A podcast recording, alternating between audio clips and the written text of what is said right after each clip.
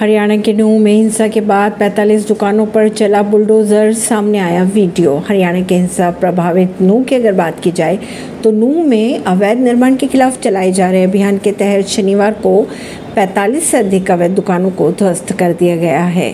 इससे पहले 250 झुग्गियों पर भी बुलडोजर चलाया गया था। अगर बात करें तो वहाँ पर 45 दुकानों को ज़मीन दोज किया गया। इसी इलाके में पत्थरबाजी की टाई भी सामने आई थी। ये कार्रवाई आज शाम तक होनी है। बड़ी संख्या में पैरामिलिट्री फोर्स के जवान मौजूद है। परवीन सिंह, नई दिल्ली से।